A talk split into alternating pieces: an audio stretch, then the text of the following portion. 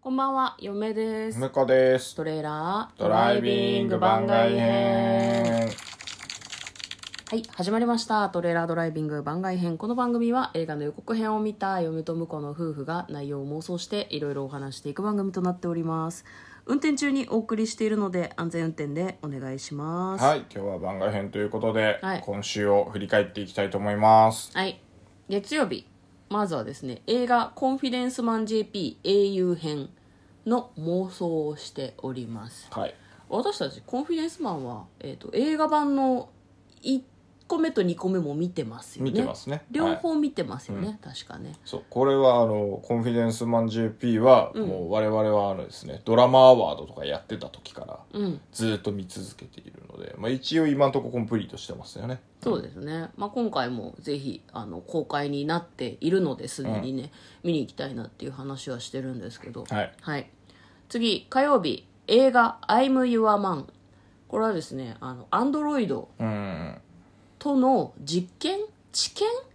に試験っぽい感じだったね。こうなんかある女性が参加するんですけど、まあ、あんまり愛とか恋とかにそんなに興味がないタイプの人のようで、アンドロイドを愛せないかもみたいなところから予告の中ではでも彼を愛し始めるみたいな感じでしたね、割とその私たち妄想の中でなんかバッドエンドとうん。うん。いバッドエンドを妄想したような気がするんだけどどっちだったかねや、もう覚えてない。 まあでも世にも奇妙な物語系だよね、やっぱりね。そうなんだよねこの感じはねでもね予告の感じとかポスターの感じを見るとラブロマンス味があったから、うんうんうん。あんまり悲しい終わり方にしないんじゃないかなと思うんだけどただねお欧米の中でも多分ヨーロッパで作られた映画だったような気がするんだよね、うんうん。あのね主演の男性がねあのダウントン・アビーとかに出てる人でダウントン・アビーってあのイギリスが制作したドラマだったような、そうねイギリスが舞台のドラマなんですよね、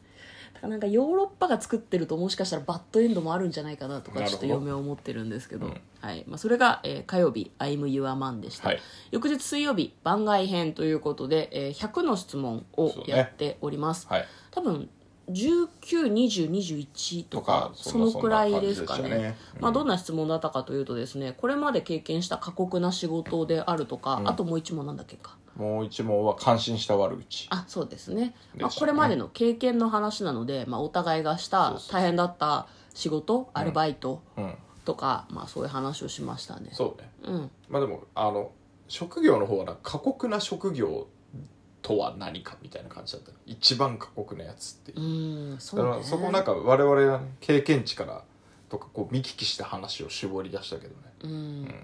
あんまり過酷感なかったかもしれないですねそうですねいう意味ではね、まああの我々が経そ験うできるそうそうそう範囲だから総論としてプロレスラーすげえなって話をしてた気が する。いやあとはプロレスの話した方だけで はそんなことないいや、そんなことないです。そんうななんでこすとないですか嫁はねなんか一回 YouTube でゴミ屋敷を片付ける人たちああー、はいはいはい。のアルバイトみたいなのを見たことがあってその人が亡くなってるタイプじゃなくて、うんなんだろういらっしゃなるねそうそうあのお片付けできない人が引っ越しするときに、まあ、その全部中捨てていいって言われて、ある程度の現状回復を頼まれたみたいな結構大変そうだった、へーうん、なんかやっぱねあのゴミの分別とかまでしないとゴミが出せないんだよねであの危険物がゴミに混ざっている場合ライターとか、はいはいはいああいうのが結構大変そうだったしあとなんか掃除してる時にこれはおそらく12週間前にここから発火したねっていう跡があったりとかして怖っ。やべえじゃんと思ってだゴミが累積してるかはいらはい何がそこにあったのか分かんないけど、うんなんか燃えやすいものと何かが化学反応したのか分かんないけどなんかでもその動画自体は面白かったんだけどね、なんかその面白おかしくして大丈夫なのかちょっと、まあ、依頼者に許可を取ってると思うんだけどなるほどはいはいはいなんか何々の家っていうだから例えばライターが100個埋まっている家とか面白いタイトルがついあーはいてはいてはいなんかうっかり何本か見ちゃったんだけど、あれも多分そのみんなで協力してやってたけど過酷な仕事の一つかなとはそう思いましたねそうだろううねんはい、それが番外編でした、は翌日木曜日映画「ライダーズ・オブ・ジャスティスはい。これね、復習ものですね。」いいですねこ れこれ見に行きたいな見に行きたいな、ええこれこれはあの今週というかあのえーっと来週今週今まああ週の末じゃないかな、今週末なのかな21日の金曜日21公開だったような気がしますね、うんいいなあ北欧の司法マッツ・ミケルセンがそう映画界の手法に多分あの予告というかそのプロモーションの都合で格上げされてるっていうちょっとそうね面白かったですね,、ノータイムで銃撃つ感じとあと、バイオレンスな感じがね多分多分好きなんじゃないかなっていうのをあんま期待しすぎるとねそうなんだよ、ちょっとねうんそうなんだあよの見に行ってそうでもなかった時のあの落ち度が すごいからねテンション下がっちゃうからね、本当自分の心が一番制御できない困っちゃうはいえー翌日、えーこれは金曜日ですね、はい番外編2020年冬ドラマ「鎌倉2殿」 年ああえ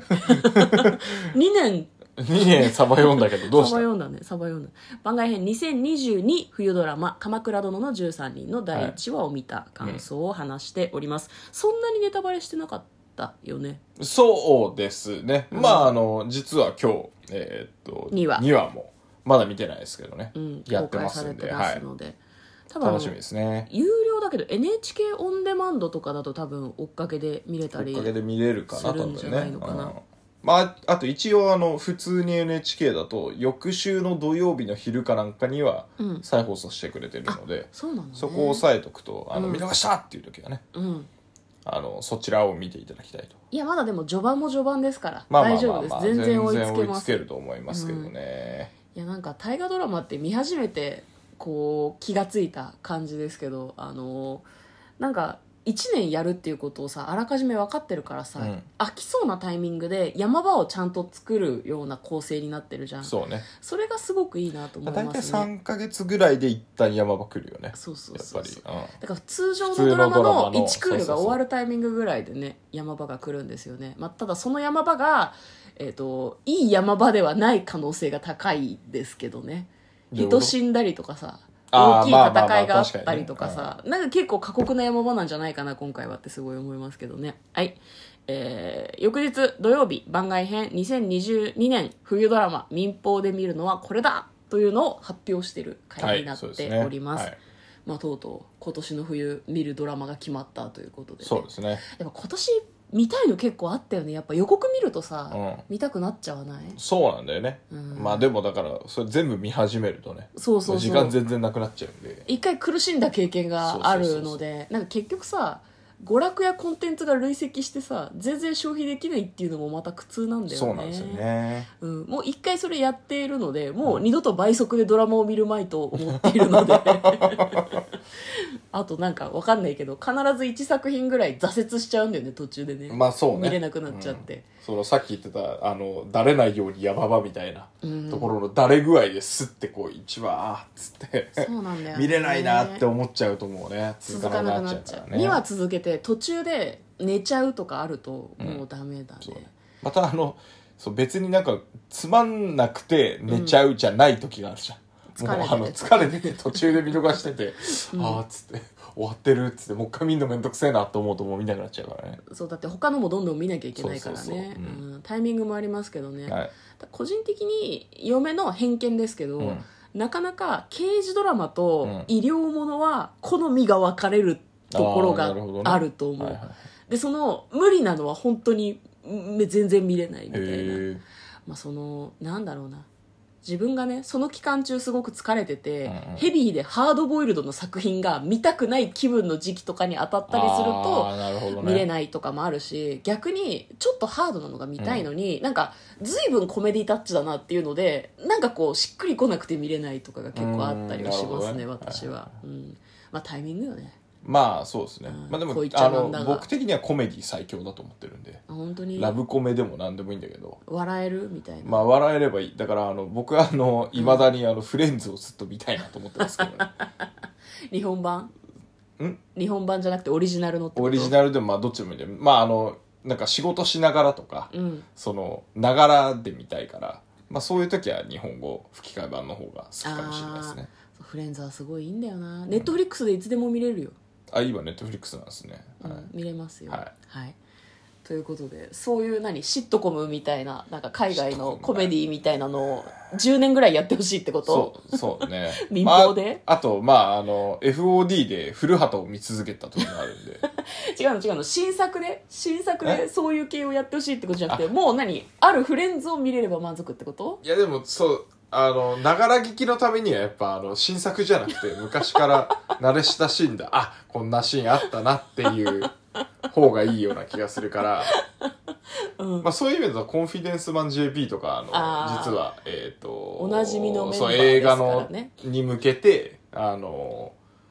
なんだ、再放送うんやってたんで、うんまあちろん録画してなかったですけど、うん、僕 FOD 入ってるんで、うんそれで見てもいいかなと思いますね。なるほどねそう好きなドラマを繰り返し見るっていうフェーズに入ってきましたね、うん、でもこの間友達に話したら「いや別に一回見ればいいけどな」みたいな話をされて「あそうか」えどのドラマに関してああドラマじゃなくて映画だったねそれはー映画好きなドラマ何回も見るけどね好きなえ映画ね映画もドラマもそうだし映画もドラマうん僕はそういうタイプなんですけど、元気ない時「シン・ゴジラ」見る僕元気ない時はあの逃げ恥か、えーっと空飛ぶ広報室を 見ますね頑張ろうって仕事頑張ろうみたいな、うん新作は新作で面白いけどねなんか流れが分かってるものの方が老化かなカレーのせいそうでもあの絶対ここなくなっていう時にちゃんと泣けるから なんえ新しい刺激よりももう慣れ親しんだもので満足し始めちゃってるっていやこそとうそう廊下だと思いましたこれはまずいんじゃないのやっぱ「ライダーズ・オブ・ジャスティス」見に行かなきゃ新しい刺激をねそうそうそうそうはい、ということで、えー今日はですね、えー振り返り1週間の振り返りをしてみました嫁とはい、このトレーラードライビング番外編もあったねいや番外編って言いやすいなやめや